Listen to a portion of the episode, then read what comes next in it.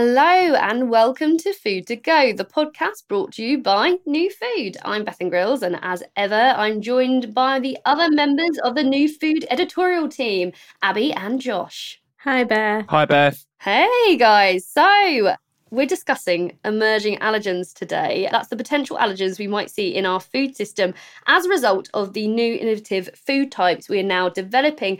And I have actually had a well earned uh, episode off. So, Josh, Abi, I'm very excited to listen in on your interviews uh, today. So, shall we go ahead and get started?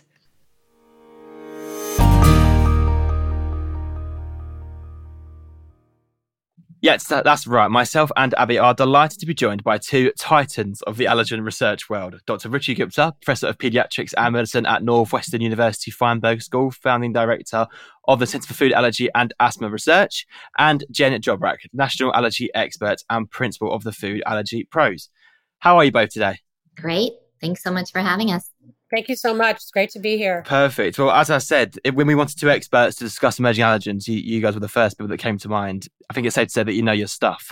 We've got some questions for you to help clear this topic up for us a little bit. What exactly do we mean when we say emerging allergens? Jen, if I just put that to you first. Sure. So I think it's important to understand that there are some top allergens, some most frequently cited allergens and allergic reactions Nine in the US are labeled. I think it's 14 in the United Kingdom. And these are allergens that data show have caused the vast majority of allergic reactions to food. But there are 170 different foods that have been documented as causing allergic reactions. And among these, we see fruits and vegetables, we see seeds, legumes, these are, I think, what we would refer to as emerging allergens. Not that they haven't caused problems for folks in the past, but they have not been recognized regulatorily as the most prevalent allergens to cause uh, reactions. And Ruchi, is that pretty much summed up as far as you're concerned, or, or do you want to add anything to that?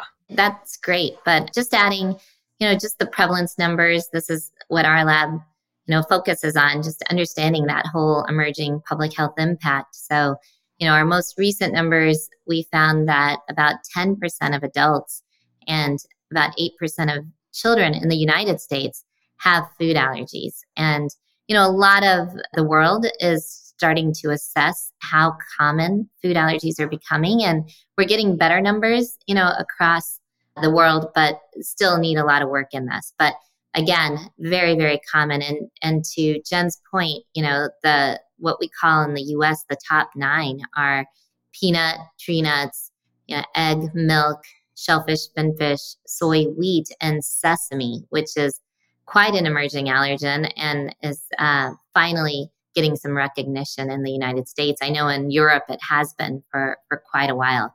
But again, just very, very common one in 10 adults, one in 13 kids. Um, this is uh, what we really call an epidemic here. So, how aware would you say the food industry is about emerging allergens, and should it be worried? Do you think, Ruchi? You can take that one first.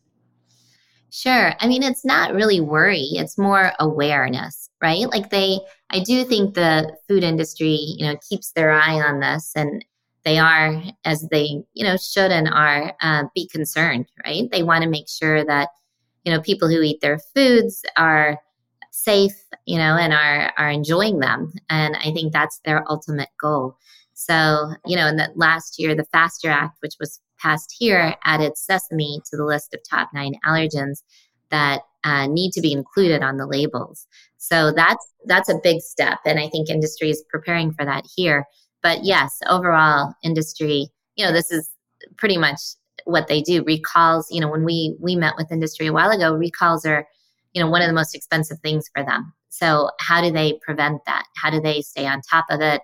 Know what's coming out, know, you know, the legal implications, know the data, and yeah, just partner with us and be aware of trends that are happening around the world. Great. And Jen, would you like to add to that as well? Ruchi said some important points on this. I'd like to add that the awareness of food allergies as a public health issue has grown dramatically over the last decade and a half, due in large part to the data that we've been collecting, the work of advocates, and uh, the overall higher level of attention to food allergies as a public health concern. And I agree, I don't think it's a matter of worry. I think it's a matter of vigilance and attention. We see food companies have also had to react to increased regulatory environments. So, here in the United States, the uh, Food Allergen Labeling and Consumer Protection Act of 2004 created the rubric for labeling of the most common allergens. And as, as Ruchi referred to, uh, that was amended last year with, in addition to the, the top eight allergens that were previously mentioned, we now have to have food companies here label explicitly for the presence of sesame. But we're still seeing problems, even with good manufacturing procedures, which have also been strengthened uh, as a result of the regulatory environment and passages of statutes around the country on labeling of foods uh, in restaurants, labeling of foods even uh, on store shelves. We still see food allergen related recalls, specifically undeclared allergens in grocery items, are the it's the number one reason for recall in the United States is the presence of undeclared allergens in food. So fortunately the overall environment is better. The level of vigilance and diligence is greater. The attention paid increases. And I would say that's true for both manufacturers as well as for consumers who increasingly are being educated how to read food labels and ask questions. And the availability of technology, manufacturers posting information specifically on their websites about their manufacturing environments, etc. Uh, I think overall there's a higher level of awareness and vigilance. Well, as authors of New Foods Recall Roundup, myself and Abi are very, very well aware of the phrase undeclared allergen because I reckon we see it. What do you reckon, Abi? Three, four times a week minimum? Literally, yeah, minimum. Those two words are very, very familiar to us both. So, I mean, me and Jen spoke a bit about this before we were on air, but what ingredients are on your watch list? Which aspects of food manufacturing do you think are, are going to become a problem in the future? So, if, so one example I've, I've come across is, is pea protein, for example, where we transition to pea protein as a protein alternative peas and legume, chances are we're going to see more and more people becoming allergic to legumes as we move forward. Is that true? Are there certain aspects that you're worried about in particular as, as, as allergen experts? So, uh, the data that I've seen, uh, largely out of the, the EU, does reference legumes, as you just mentioned uh, green peas, chickpeas, lentils, kidney beans, uh, fruits, kiwi specifically, but also there has been, to my knowledge, fatal anaphylaxis in the UK caused by banana. Peaches have some cross reactivity with some pollens as well.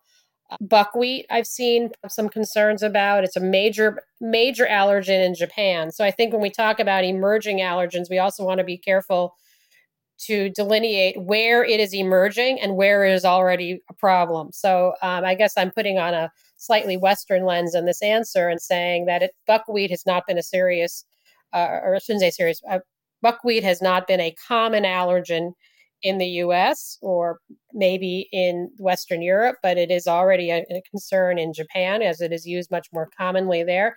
It's also used in certain crepes in France and in Russian blinis. And then seeds. We've referenced the sesame seed being pulled out as a as an allergen. Dr. Gupta's data is very has really helped us frame that issue as an important call out in labeling as a, as a serious allergen, I would venture to say that the entire category of seeds, poppy, sunflower, pumpkin, melon seeds, which are eaten in certain communities, chia seeds, this is something I'd be looking at carefully. And Rich, is there anything to add from your side? Is there, is there a certain ingredient that keeps you awake at night?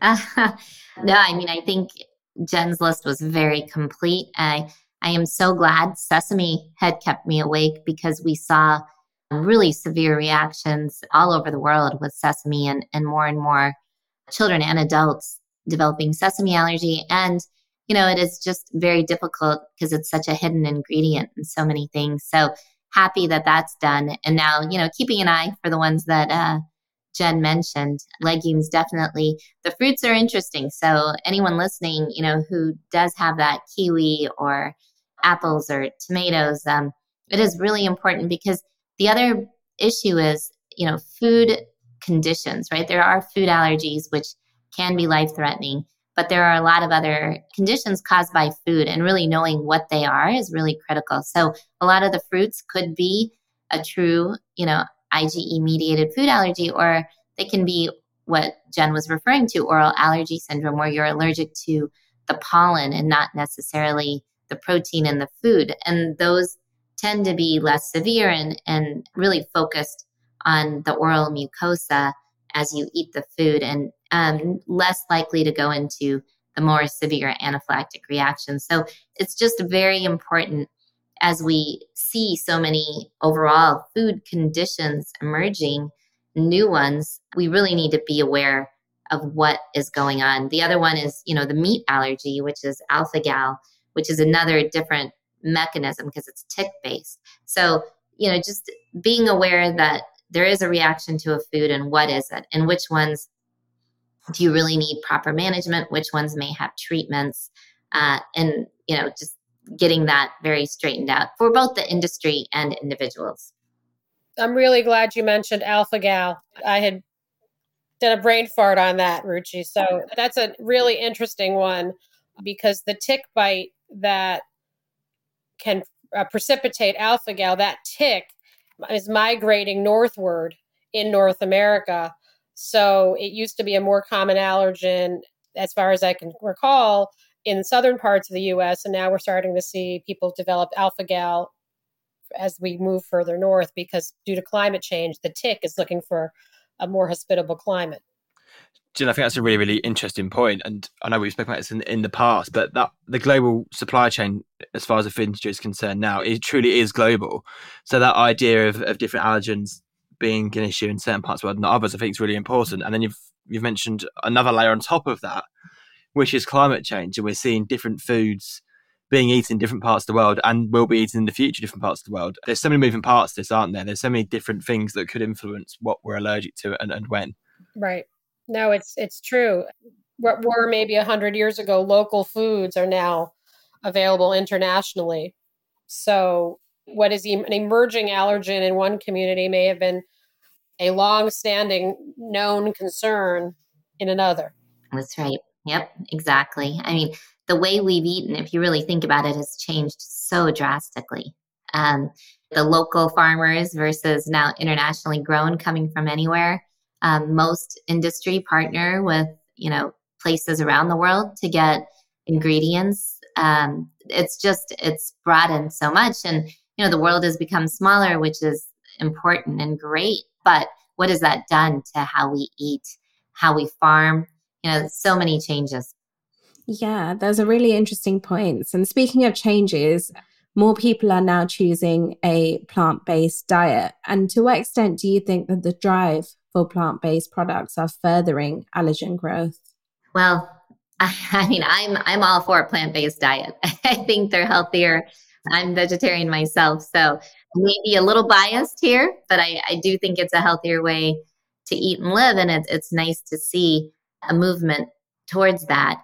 Um, as things change, you know, in whatever direction you're going to, you're going to see, you know, changes in other aspects. I mean, and that's how we talk about food allergies a lot of times, you know, what changed in the environment, you know, the way we eat, you know, our cleanliness, etc. You know, there's yin and yang, there's always going to be something that impacts.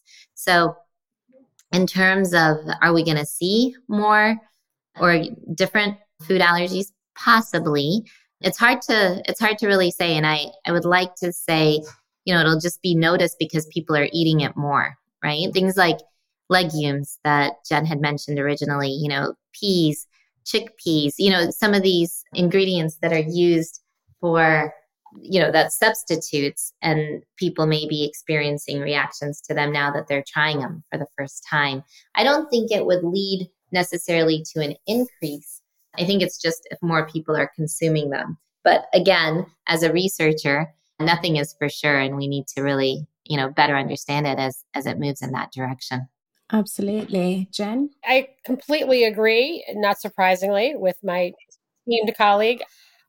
I worry just a bit about the marketing of products as healthy or healthful, not because they don't have important nutritional benefits and often environmental benefits, because plant based products can be a little easier on the environment, but I worry that people will conflate healthful with less allergenic, if you will.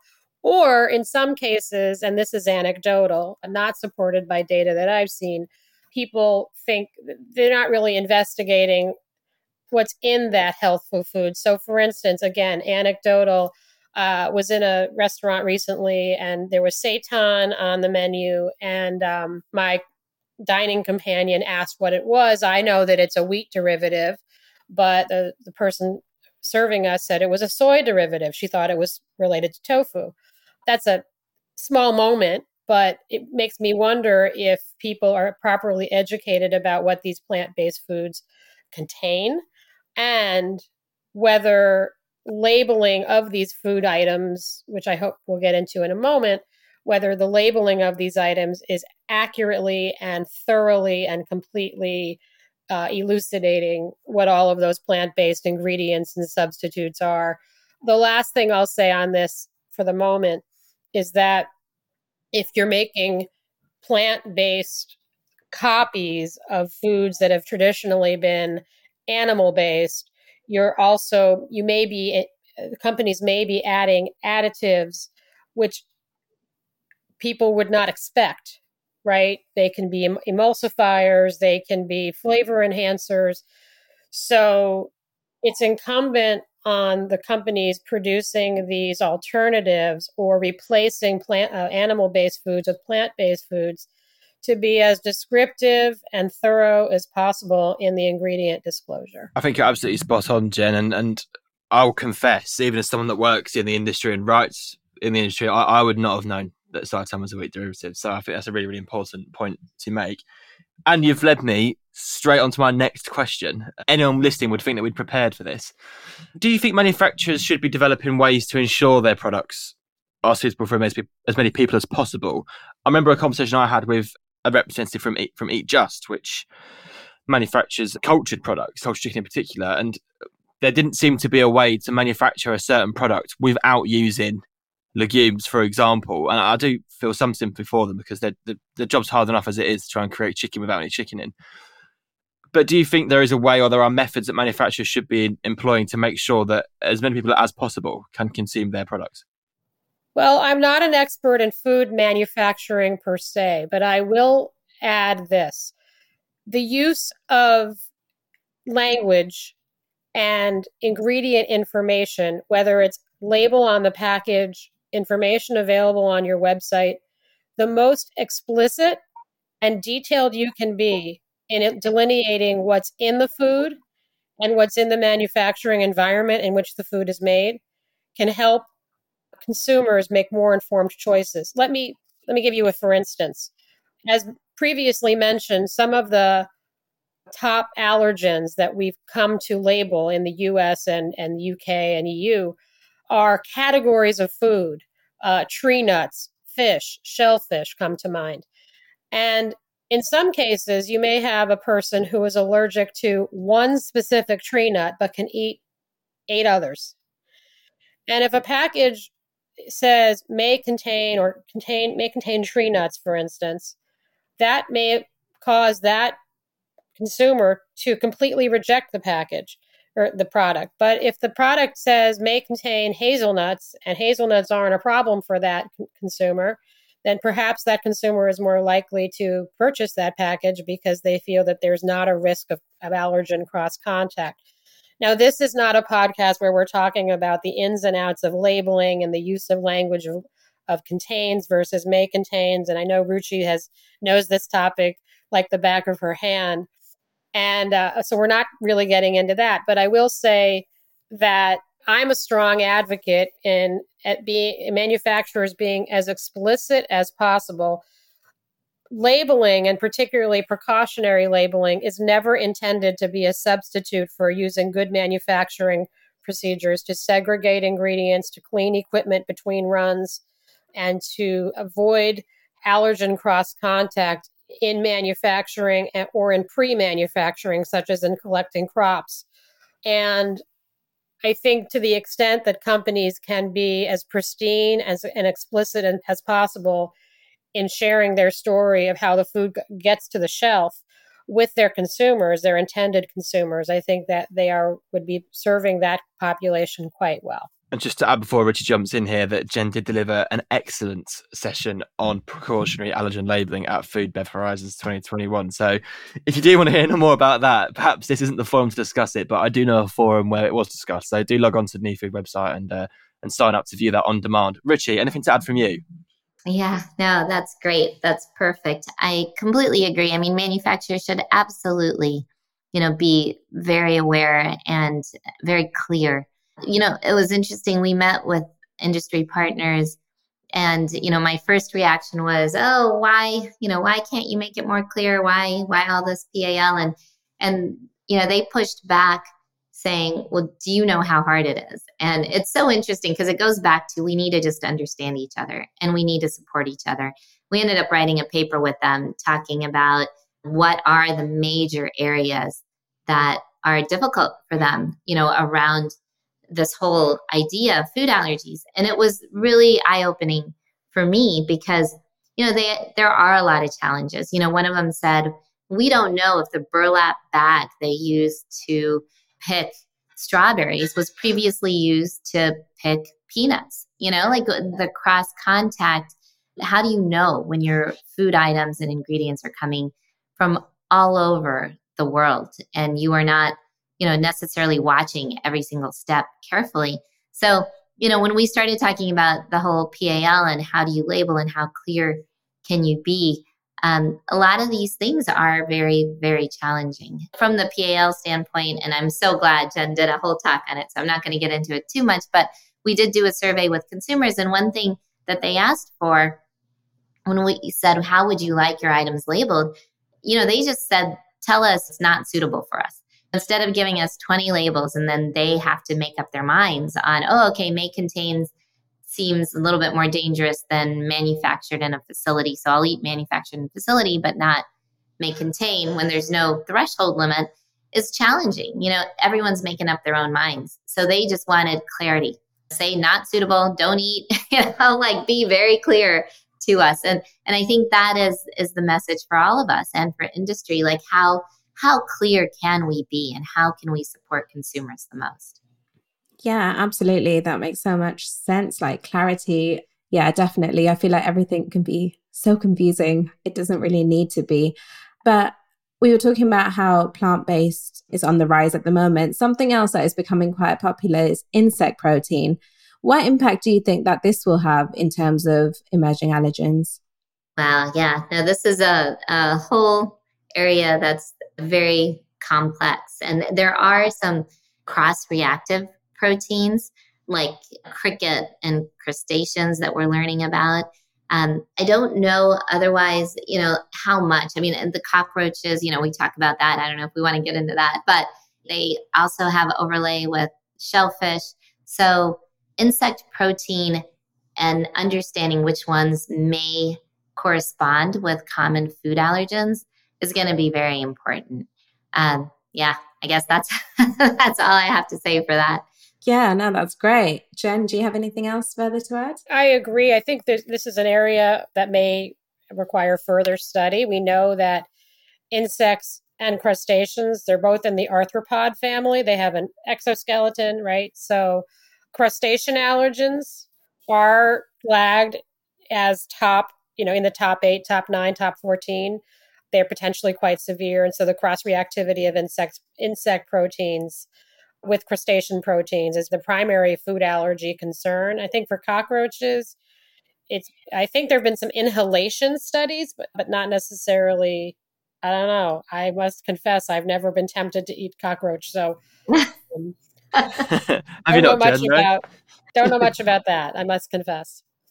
I mean, my background is I did a history degree, but it sounds like I'm going to need a zoology degree as well to understand sort of where we're going in terms of emerging allergens. But I would absolutely have no idea that a cockroach would, would, would have anything in common with shellfish.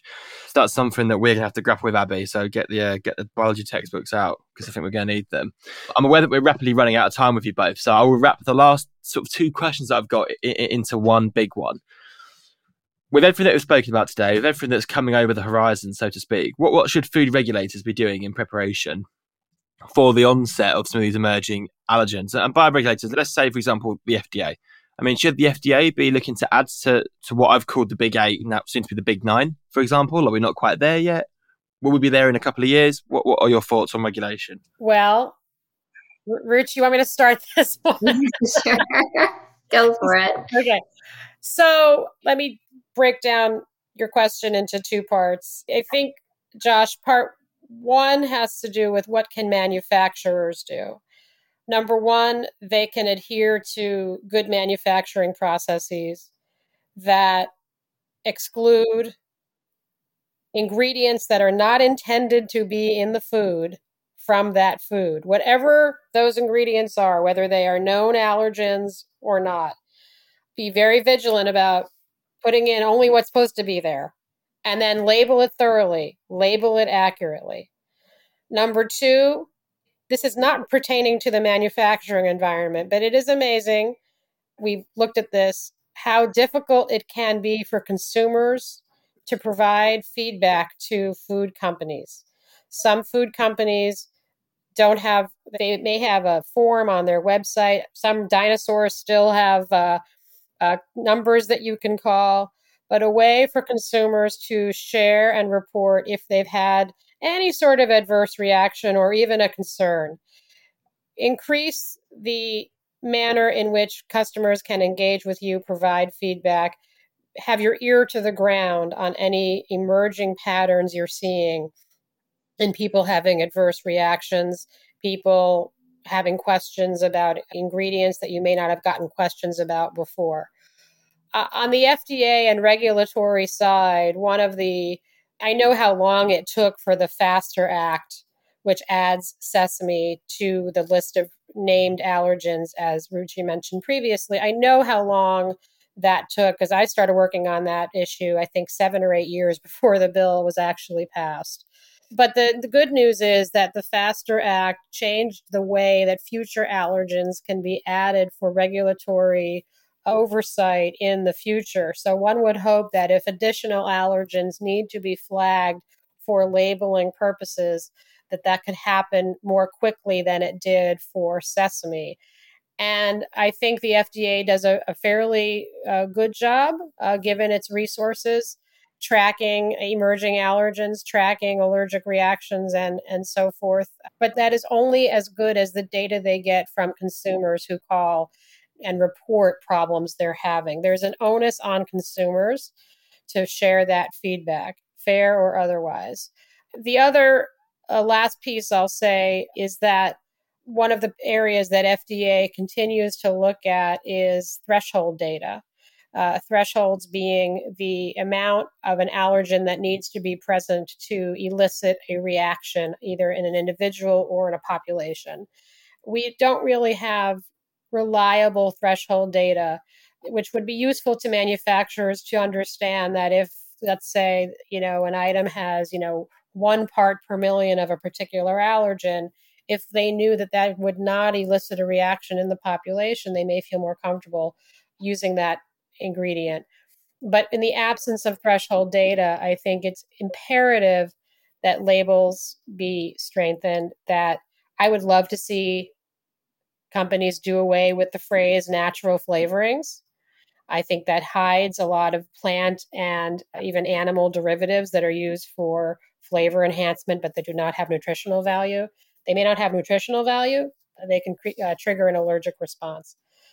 So, those are some of the things that manufacturers can do, and consumers also have a role to play in sharing their experiences. Ruchi, anything to add from yourself on the regulatory side? I mean, do you see the FDA needing to add for allergens to, to that list anytime soon? Yeah, well, I, we're watching it. So we've been doing the prevalence surveys, and we are actually working on a proposal to make a validated food allergy tool and a short form that now, thanks to the FASTER Act, it also in the FASTER Act was that, at least in the US, you know, there has to be some monitoring food allergies, which there hasn't been very clear monitoring. And that's why our lab picked up doing these regular prevalence surveys.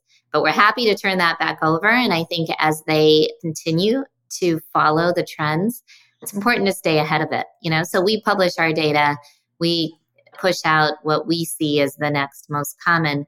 I completely agree with Jen that the sesame took way too long and we need to find a way to speed it up. When you look at Europe and you know the 14 allergens and and you know as we travel around Europe and you see how how well it's all documented, you know we're a, a little bit behind in that and you know we published a paper on sesame and then and put in all the the data we could, but how do we speed this up? so we stay ahead of it a little bit better in the future.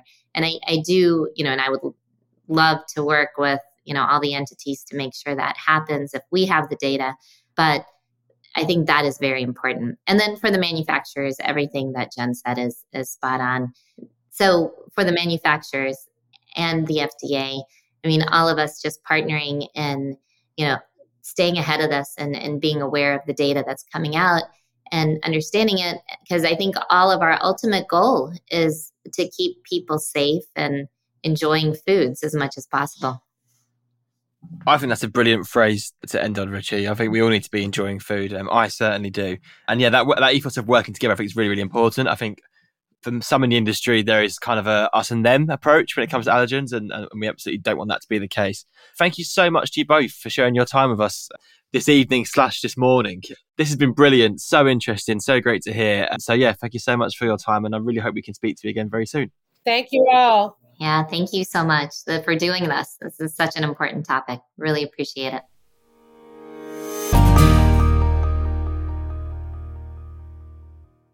Well, Beth, you've had your feet up for best part of half an hour. What did you think of what Ruchi and Jen had to say? no, I really enjoyed it, guys. I was very shocked actually that undeclared allergens is the number one reason for recalls in the US. That's as a little bit of a worrying statistic. Like, why haven't we got that right yet? So I don't know. I reckon if you had written enough recall roundups, you wouldn't be shocked. As me and Abi said in the interview, that's all we write every week. No, I take your point though. Like you feel like pathogens in the food, foreign objects, that kind of thing just happens now and again. But I think mentioning allergen on a label, something that we just should be getting right. Mm, I know. Like, I just that really just blew my mind that statistic. We actually recently attended GFSI, and one of the issues which was raised was the gap between manufacturers and retailers in terms of the recall process.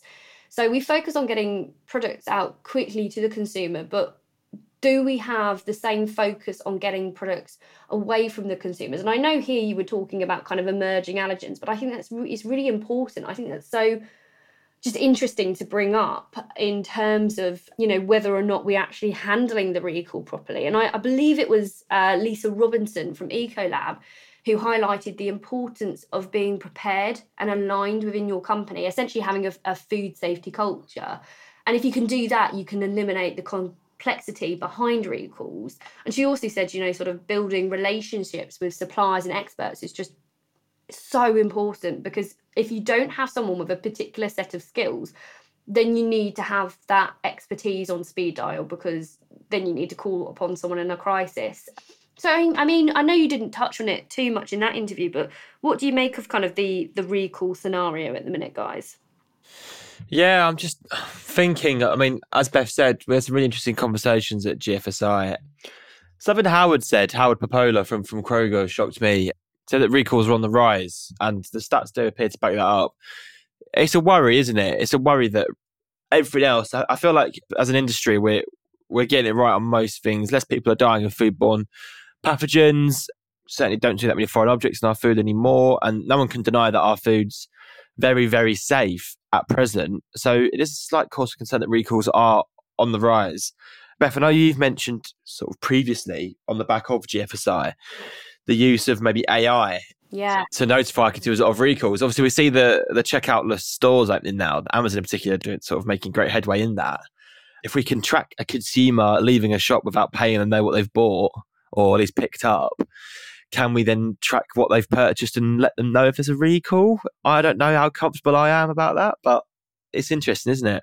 Yeah, I actually had a conversation with Howard uh, from Kroger about this because he was, you know, saying basically that it is quite a slow process, the recall situation, and it shouldn't really be because, you know, it's quite urgent that as soon as a consumer goes out of the store, that's kind of where the process stops. That's where it becomes more difficult to recall a product. So, what he was suggesting, absolutely, Josh, was kind of having AI systems built into to the checkouts because essentially it would be quite easy to know who bought an item and then you'd be able to notify them directly whether or not there was a recall. The problem is is data protection would hinder that. But kind of what he was saying to me was, you know, well, the government knows what car we drive, they know, you know, our details. Why can't we use this to enhance food safety? That is such a like a whole other like wormhole to go down really but the other interesting thing that he mentioned was the fact that there isn't a standardization in terms of so you'll know this from writing your recall roundups. How often is it that you write things like lot date and then the next sentence you'll be writing expired on and it's all completely different formats? There was actually a case that that Howard mentioned to me which was about a baby food manufacturer they had to send in their own people to identify the affected products because they were the only ones able to identify the codes they had used. So they had to go into the factory to go, that's the recalled item. Because the problem is, what you don't want to do in a recall situation is recall the whole lot because then you're just wasting product that is perfectly safe. And obviously, as we know, food waste is like a massive issue. Think about all of the energy that the production of that food would occur, and all of that would just be wasted. So, what you need to do is to be able to identify it. But the system isn't standardized. I don't understand why we aren't speaking the same language when it comes to recalls. And there you go. Look, that's my rant. No, it's a good run. It is madness, isn't it? If we just steer the conversation back towards kind of emerging allergens, the whole overall, I mean, Ruchi and Jen, as we said in, in our interview, if you want to know anything about allergens, go and see them. Like, they are the absolute knowledge power base of allergens, but particularly in the US. The whole vibe I got from that interview, which did worry me a little bit, I just feel like we're asleep at the wheel a little bit as industry when it comes to emerging allergens. We're forging so much progress, and rightly so, with innovative food. We spoke there about cultured meat, for example, which is super exciting. Jen mentioned seitan, which is another really, really exciting food stuff. Are we actually really considering the allergen risk that can come with it? Because when you speak to the right people, they're sort of screaming, saying this is a massive problem that's coming down the tracks, and we're not really hearing a lot about it. I mean, that example of seitan, I said in the interview, I'll admit I wouldn't know that seitan was a wheat derivative, and I write about food every day. It's my job. That's a worry. Yeah, and I think the final point to mention here is what's interesting is what is a major allergen. So they have significantly fewer allergens in the US than they do in the UK. And and you know what's what's interesting is that there's going to be emerging allergens in places like, you know, the UK and the US which are already major allergens elsewhere. So what was mentioned there was was buckwheat, wasn't it? Because that that's commonly consumed in Japan. And I think, you know, that's it's going to be really fascinating. So I think emerging allergens, we're just going to see more and more really getting being added to the list. I just wonder when it's gonna when it's going to end. And I also wonder why we're seeing so many allergens. Why are we becoming so allergic to food?